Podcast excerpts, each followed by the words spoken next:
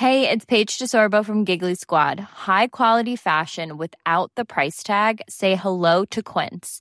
I'm snagging high-end essentials like cozy cashmere sweaters, sleek leather jackets, fine jewelry, and so much more. With Quince being 50 to 80% less than similar brands. And they partner with factories that prioritize safe, ethical, and responsible manufacturing. I love that. Luxury quality within reach. Go to quince.com slash style to get free shipping and 365 day returns on your next order. Quince.com slash style.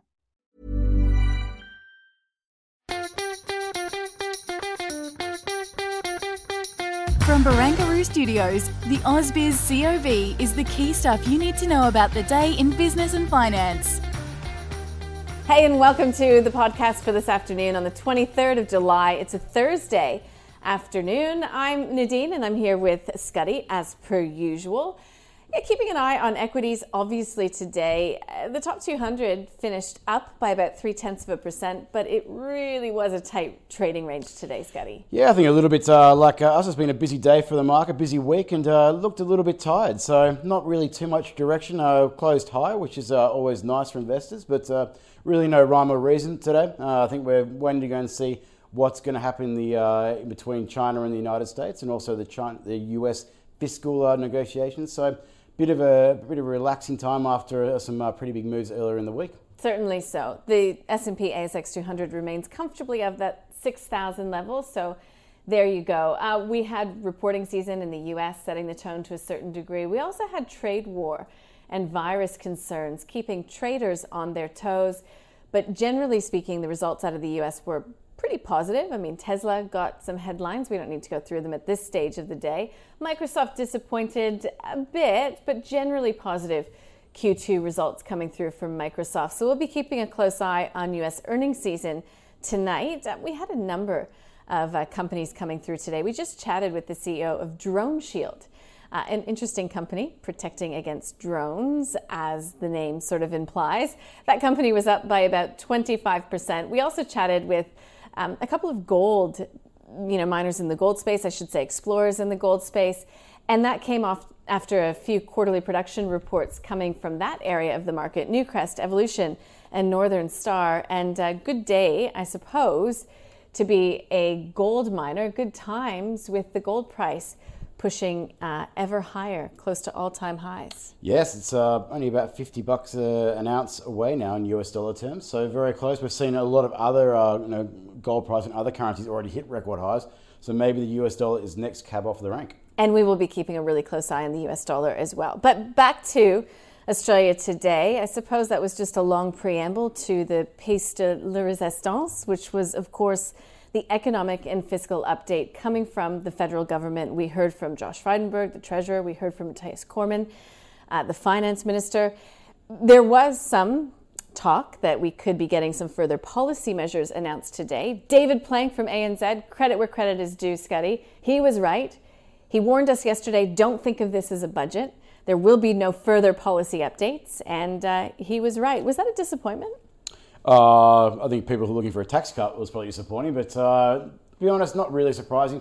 To be honest, we're only only just over two months away from the actual budget, so if we're waiting for uh, some more stimulus, which there undoubtedly will be on the way at some point, I don't think you have to go and wait very long. Maybe uh, maybe another month or so, then we'll start getting some uh, little indications about potential sweeteners we might see in the budget. We just talked with Diana Mousina from AMP Capital, and she said, look, she's not expecting a fiscal cliff now. She's not expecting it even next year, you know, when this second tranche of the job seeker and job keeper programs roll off because she believes that the government has done enough to sort of cushion that blow and potentially will do do more. I mean, you've got to say that now that we're on the, the back end of the announcements this week, debt deficit, yes, they are talking points, but you know, people we're talking to, Scotty, are saying it's money well spent.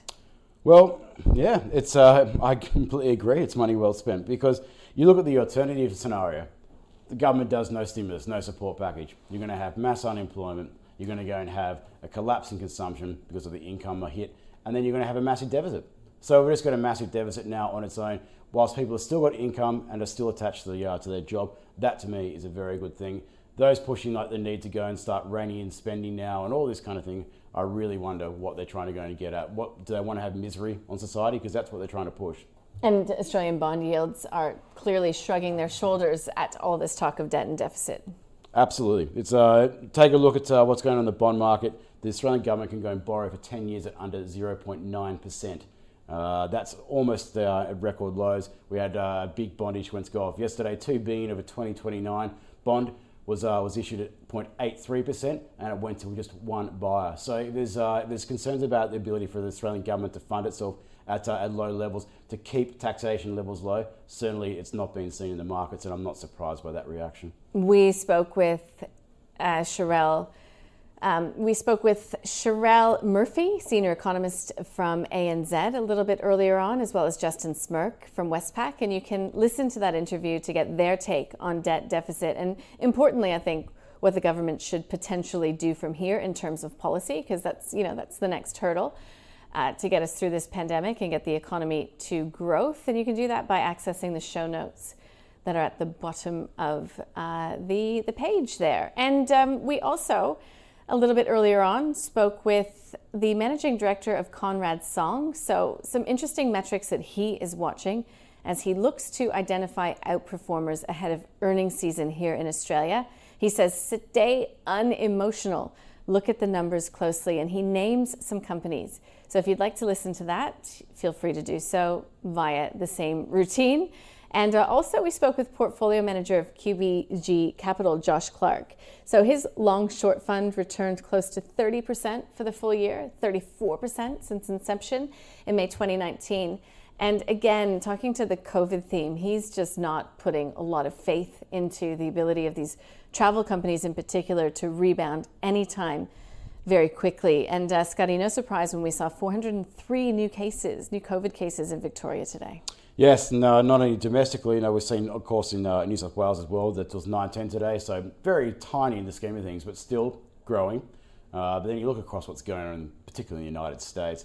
I looked at some of the figures out of uh, California today, just horrendously bad. No record deaths, record uh, no case counts. So the one thing that is almost certain, if there is something that's certain in 2020, is that the uh, international border is not going to be open. It won't. Yeah, um, you know, for for for worse, I think, um, you know, in the grand scheme of things, but mm. better from a health perspective. Uh, oh, look, absolutely. But unfortunately for those uh, those tourism sectors that uh, cater for international uh, international arrivals, uh, it's going to be tough times. I've written about this in the past. It's not infallible. They can go and pivot towards uh, supporting domestic tourists. But of course, when you have no spread of the virus around the community in two of Australia's largest states, uh, that makes it very difficult. So there is, the, of course, the risk that we'll see a rollback of those opening ups. What we've seen with the borders, particularly with New South Wales and Queensland. If that happens, then look back to square one again. Uh, we'll have to go. No and, thanks. Yeah, oh, absolutely not. But that is clearly a risk at this point in time. Scotty, it's a big night in the U.S. with the jobless claims because they haven't been improving to the same degree as you know previously. So that's a big one to watch in the U.S. tonight. But I know that one thing that you're really keeping a close eye on is all these negotiations when it comes to further stimulus in the U.S. We're talking one trillion, 1.5 trillion. Uh, something something will have to come through. Yeah, household payments and also the uh, enhanced unemployment benefits. So at the moment, uh, on top of what would normally be the case, uh, you're getting unemployed uh, people are getting $600 per week US extra. So that's a nice little fillet. Uh, the Republicans are arguing, and probably rightfully so, that that's discouraging people from rejoining the workforce. But uh, their offer at the moment, I think when I read this morning, I'm not sure if it's changed now, was uh, to go and cut that back to $100 a, week increase uh, on top of what would normally be paid. So uh, that would be a big income hit. Uh, Democrats obviously want to go and keep you know, the current status quo. I think at some point they will go and strike a deal. But uh, knowing what Congress is like, you know, will probably be right up to the last hour, or even uh, potentially past uh, the turn of the month, and that would go and mean that there may be some short-term cash flow problems. But I think they'll still get something over the line. Okay, so what are you watching in this upcoming U.S. session, this overseas sh- session to come? Uh, outside of the data, I'll be looking at earnings. Uh, one thing I've, I've noticed with earnings is that we've seen uh, analysts sufficiently go and lower the bar for expectations when it comes to earnings. Uh, to make it, uh, I think what I last read yesterday, there was about 80% of companies who had reported had beaten uh, in the bottom line. So obviously, like that's helped, but uh, once again, it comes down to these negotiations. That to me is, is the key thing moving forward. We've seen the US dollar particularly under pressure uh, based on what's been going on with other fiscal uh, you know, bodies around the world, stimulus measures. Uh, I think the markets are waiting to get some clarity on what that. The last minute rally we saw overnight uh, in Wall Street was helped by reports that there may be some progress moving towards uh, that with the, uh, the Democrats and the, uh, the Republicans. Okay, so we're going to be following the nuances of that. Uh, EU consumer confidence tonight. NZ trade balance comes through tomorrow at 8:45 local time. New Zealand share market took a little bit of a hit in the session today. Uh, a little bit of um, a confidence in Chorus being hurt by uh, the regulator there in New Zealand. No economic data here at home tomorrow, so we'll get a bit of a break on that front, but there's plenty to come in the way of amazing guests, great guests. We'll be speaking with Hayden Beamish. He's a PM at Endeavour Asset Management. So, again, we'll be talking positioning as we head into reporting season. Uh, we'll be talking to uh, BNP Paribas, the CEO here in Australia, about China and the market volatility that we've seen as of late. And we'll also be speaking with the MD of Syrah Resources.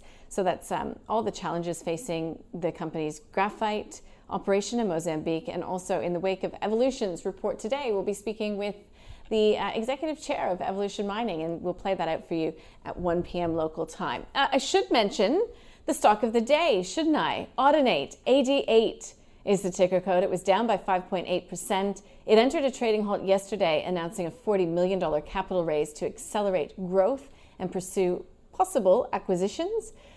I spoke with Rudi Filapek-Vandyck from FNArena about this one. The company recently updated the market ahead of the, the raising, and they basically have been, been acknowledging that the times are tough for them. Uh, it's one of those very promising stories that once they're listed, it, it, it started to get traction and you can see that the share price that really performed quite well until the pandemic hit. Uh, and the share price hasn't recovered back to where it was. It's because the company itself had to admit it's not the same anymore. Um, so my view would be, um, yes, you can you can add this to your portfolio, but with the right risk adjustment. It's it's a small cap stock that's not profitable, but and and you have to be patient. I think. Um, I mean, tough times basically means the share price is unlikely to rally anytime soon. And my thesis has always been that at some point in the future, maybe even five, six years in the future, it's going to be such an essential that it's going to be able to very gradually start dialing up um, its prices and it will have true pricing power. And then once you have true pricing power, you've got a recipe for being able to increase your profits just a little bit by little bit in excess of inflation every year for a really long time. And at that point, I imagine it would become an absolute market darling. So I, I should disclose I own a tiny holding in this company just purely because it's one that I find really interesting. It's a really high quality business model, but I'm not super enthused at the prospects at the moment just because of this sort of medium term headwind we've got with the pandemic. And that was Claude Walker from A Rich Life weighing in on Audinate Group, which is ticker code AD8. Finished the day down by close to 6%, as I mentioned. So that was the stock of the day. Who knows what will be the stock of the day tomorrow? You'll have to watch the call from 12 p.m. Uh, 10 stocks in detail. We really pick the eyes out of them, find out whether you should buy, hold, or sell those maybe, names. Maybe we should do a property one because you know, it's a Friday, Australians love property, and it's the weekend. Maybe a property ones Stu. All right, we'll put that on the list of things to do. Add it to the list. That's what we always say. Okay, that is the COB for today. It's a Thursday. That means that it's Friday tomorrow, Scotty. Shall we do it then? I'm looking forward to it. It'll be a big, uh, big end to a big week.